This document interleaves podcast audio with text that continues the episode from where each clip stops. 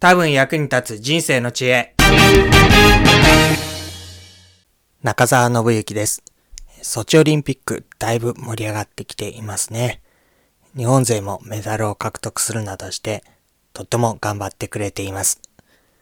そのソチオリンピックを見ながら気がついたことがありました。それは、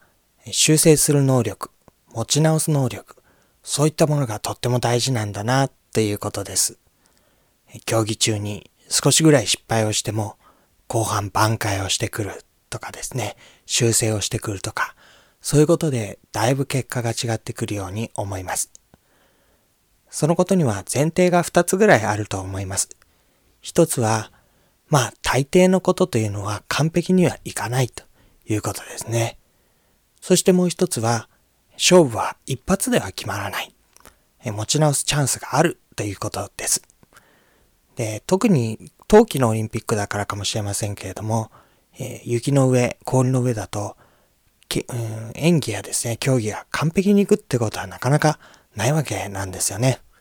そして、まあ、あ競技もいくつか何回か試すことができたり、違ったプログラムがあったりして、修正する、挽回するチャンスも多いように思います。で、実際の生活でもそういうところはあるんじゃないかと思います。私たちはいつも完璧にすることを求められているわけではないわけです。で完璧にできることももちろんありますし、できた方がいいと思いますけれども、でも失敗をしたり少々のミスを犯すことは誰にでもあるものです。そして一発でこれ一回で決まってしまうということはなくて、例えば入学試験なんかでも一つの試験が終わってもまだもう一つあったり、あるいは一教科終わってもまだ次の教科があったり、